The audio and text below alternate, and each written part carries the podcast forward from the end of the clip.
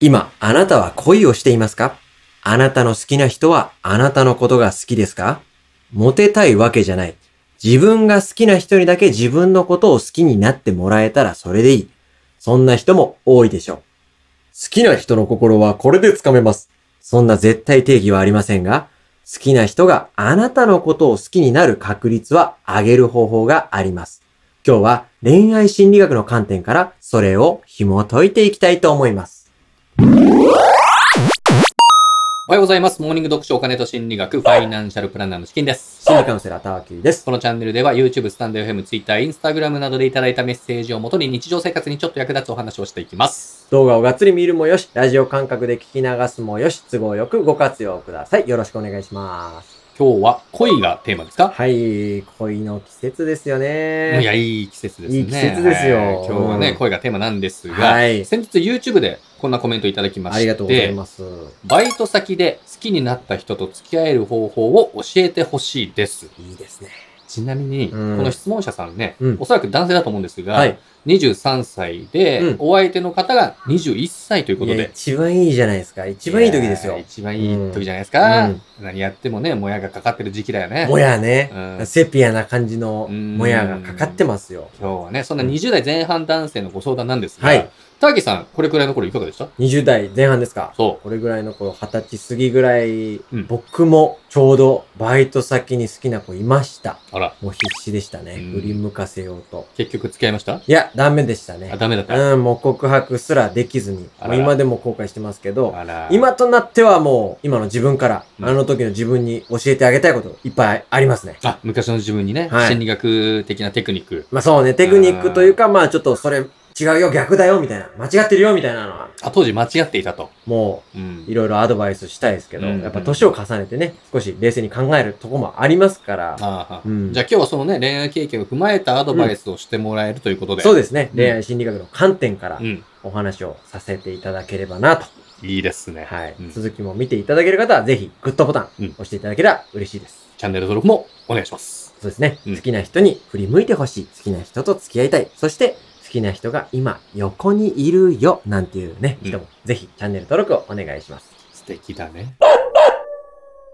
今日は心理学の要素も交えながら好きな人に好きになってもらう大事なポイント3つお伝えさせていただきます。 3つのポイント。はい。これね、ちょっとね、あえて過激な言い方させてもらいますけど、うん下田過激な言い方させてもらうと、言い換えるとですね、好きな人をマインドコントロールする方法、今日お伝えします。好きな人をマインドコントロールする方法。そう。マインドコントロールというと急にちょっと下世話な感じが出ちゃうと思うんですけど、うんまあ恋愛って要はね、洗脳、マインドコントロールなんですよ。はいはいはい、はいで、これ言うとね、うんもう恋愛ってそんなもんじゃないみたいな。私はもっと純粋な気持ちでするもんだっていうね、もう恋愛性善説、メンヘラ、豚野郎がね、存在するんですけど、口 悪いな、もう俺ね、一言言いたい、そういう人にはもうんう。いつまでも甘ったれたこと言ってんじゃないよ恋愛はマインドコントロールだよとと。そ事実を受け入れなければならないよと。うそううん勝負事だってね、うん勝者の裏には必ず敗者が存在するのと同じで、うんもう綺麗事だけでは、もう恋愛も成り立たないよとうんうんいうところをね、受け入れなければいけません。厳しい世界だよと。そう。それを大前提に好きな人に好きになってもらうためのポイント、うん3つ紹介します。お願いします。まず、1つ目はですね、相手の需要を把握するということですね。需要に応える、うん、感じはい。これまた少しドライなこと言いますけど、うん恋愛は利害関係です。付き合った場合のメリットを感じるから付き合いたいわけですよ。方法。一緒にいて楽しいでもいいしうん、可愛い顔ずっと見てられるからでもいいしうん、お金持ちだから、体の関係結べるから、家賃が浮くから、サントリーグリーンだから、何かしらのメリットがあるから付き合うわけですよね。人それぞれのポイントは違うけど、うん付き合った場合の何かしらのメリットを感じてると。そう。だからそのポイントが何なのか、うん相手の求めるものは何なのかをいち早く察知してあげることが大事でほう、もしその人の需要がイケメンと付き合いたいだったら、ブサイクではダメなわけですよ。うん相手の求めてるものが面白さだったら、ひたすらごっつええ感じの DVD を全部見るしかないわけですよ。バイブルね。少し話変わりますけど、振られたばっかりの人が優しくされるとその相手を好きになりやすいというロジックがありますよね。うんあれは、振振られて辛い時に誰かと寄り添いたいうん。話を聞いてほしい。ということが振られた人の需要で、話を聞いてあげたりとか寄り添ってあげたりすることで、その需要にしっかりと応えることができてるから、成功確率が高まるんですね。うん。なので、まずは相手の需要をしっかりと把握する。そしてそれに応えるということが大事です。極端に言えば、相手の需要が今は一人にしてほしいだったら、うんそのタイミングで行っちゃうと、マイナスで逆効果になってしまうということですよね。うーん。チキンさんはなぜそこまで分かってるのに女心がつかめないんだろうね。リアルは難しいからね。ポイント二つ目いきますね。二つ目はうん、不安を見抜くです。不安を見抜く。はい。人はね、不安を解消するためにエネルギーを使う生き物なんですよ。うんチキンさんに質問です。なぜ現代の子供たちは、今の子供たちは、うん。うん。昔より塾に通ってる子が増えたか知ってますかいや、ちょっとすいません。昨日、机の角に小指ぶつけたのでわかんないですね。なぜ最近塾に通ってる子が増えたかというと、塾に通ってる子が昔より増えたからなんです。うん。はいつまり、周りで塾に通い始めた子が多いから、親が、うちの子も通わせた方がいいかしら、塾通わせないと置いてかれちゃうかしら、という不安を解消するために塾に通わせてるんですね。つまり塾そのものの本質よりも、うん塾に通わせることうで、ん周りがたくさん通ってるから、うちも通わせないとやばいかなと、うん不安を解消してる。そう。もちろん本質を見極めてる親もいらっしゃるとは思いますけど、ん一番の理由は、周りの子が通ってるから、という不安が元なんですね。うん安心を買うためにお金を払ったりとか、安心するために時間をかけたりするのが人間なんですよ。ああ、保険なんかもそうですよねそう。保険って普段別に活用することはないけど、うんいざ何かあった時のために加入してますよね。うんまあ、つまり安心をお金で買ってるんですよね。うん。まあ、それだけ人間という生き物は安心するために労力を払う生き物なんですよね。さすが元保険屋さんですね。あそりがとのうございます通りですよ。うんじゃあ安心を与えるためにはまず何が必要ですかと。安心を与えるために何が必要か。うん。飲み物ですうかんうん。まあ、生きていくために水分補給は必ず必要だから、間違いとは言い切れないんですけど、あ、わかった。不安ですか、そう、不安なんですね。はい安心を与えるためには、まず不安を見抜くことが大事なんですね。うん不安があるから、お金や時間やエネルギーを使ってでも安心を求めると。まあ、つまり相手の不安を把握することが大事だと。そうですね。安心を与えるということは、つまり不安を解消することイコールですから。うん。まずは不安ポイントを把握して、そして安心を与えてあげるとうん。もし相手の不安が見当たらない場合は、不安自体をね、自作自演することもできますので。自作自演することもできる。はい。相手の不安が見当たらなければ、自らその不安になることすらできますので、すごい。はい。そのやり方は今日お話しするとちょっと長くなっちゃうので、うん別の動画で紹介してますのでほう、概要欄に貼っときます。あと言いましょう。悪用現金のやつね。はい。はい。そして3つのポイント、最後が、相手の愚痴を引き出すですね。相手の愚痴を引き出す。はい。これまあ、相手の話を聞くということなんですけど、話を聞くね。うん。まあこれ至極当たり前のことを言ってるなと思った人も多いと思うんですよ。うんでも、今これ当たり前のこと言ってんじゃねえよと思った人ほど、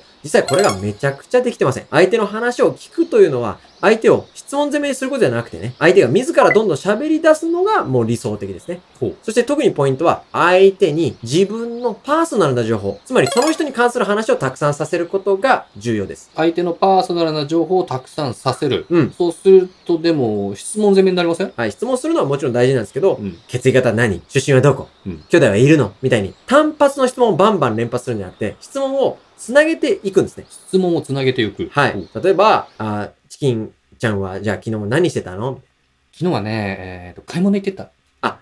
何買ったの洋服だよ。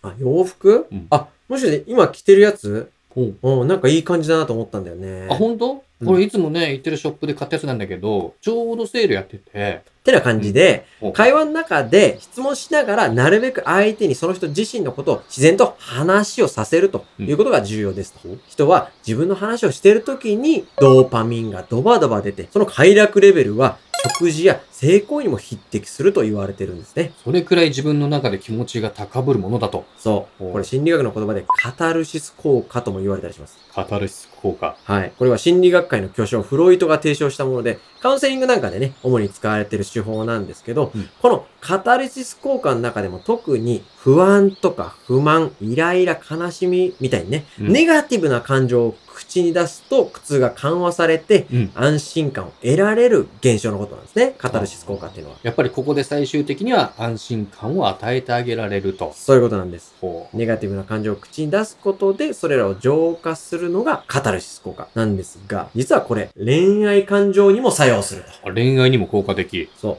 少し親密になれた時にう、ん。相手の悩みとか愚痴を聞くと、相手は、あ、この人には何でも話をできる。自分と相性がいい。安心できる。好意を持てる人と感じるようになると。カタルシス効果によって脳の快楽レベルが上がるし、うん結果として好意を獲得できるといったメカニズムですね。最高じゃないですか。うんカタルシス。うん。じゃあ相手に少しネガティブな愚痴とかを話させることができるようになるといいということです。そうなんです。ちょっとそうですネねガティブな方向の話をね。うん。パーソナルな情報、しかもネガティブな方。いいね。これできるともうかなりうん、うんゴールへ近づくと。そういうことですね。はい。うんこ。こまで3つご紹介させていただきました。うん相手の需要を把握する。不安を見抜く。愚痴を聞く。うんこれね、ちょっと今日のアドバイス聞いていただいて、うん。に23歳かな、うん彼、彼なのかな、うんちょっとね、役立ていいですていね。ただければ。いい結果になるといいですね。そうですね、 んちょっとこうね、どれも冷めた意見というかね、うんまあちょっと恋愛性善説、鼻くそ豚野郎に は、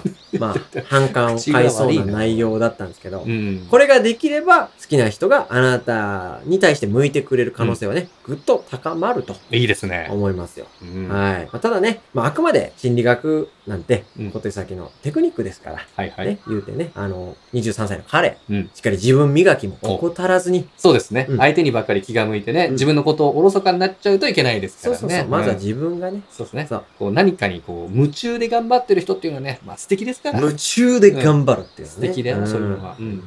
エールを送りたいです。うん。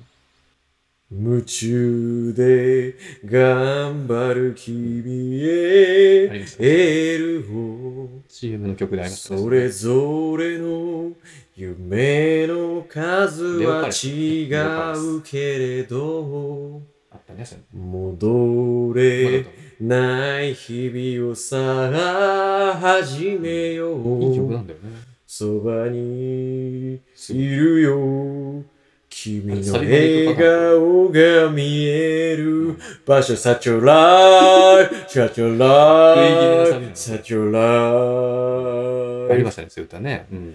夢中で手にした鍵は二番今日からチャンネル登録お願いしますご質問、ご相談、ご要望、何でもコメントください。 Twitter、Instagram でも受け付けてますそれでは、さよなら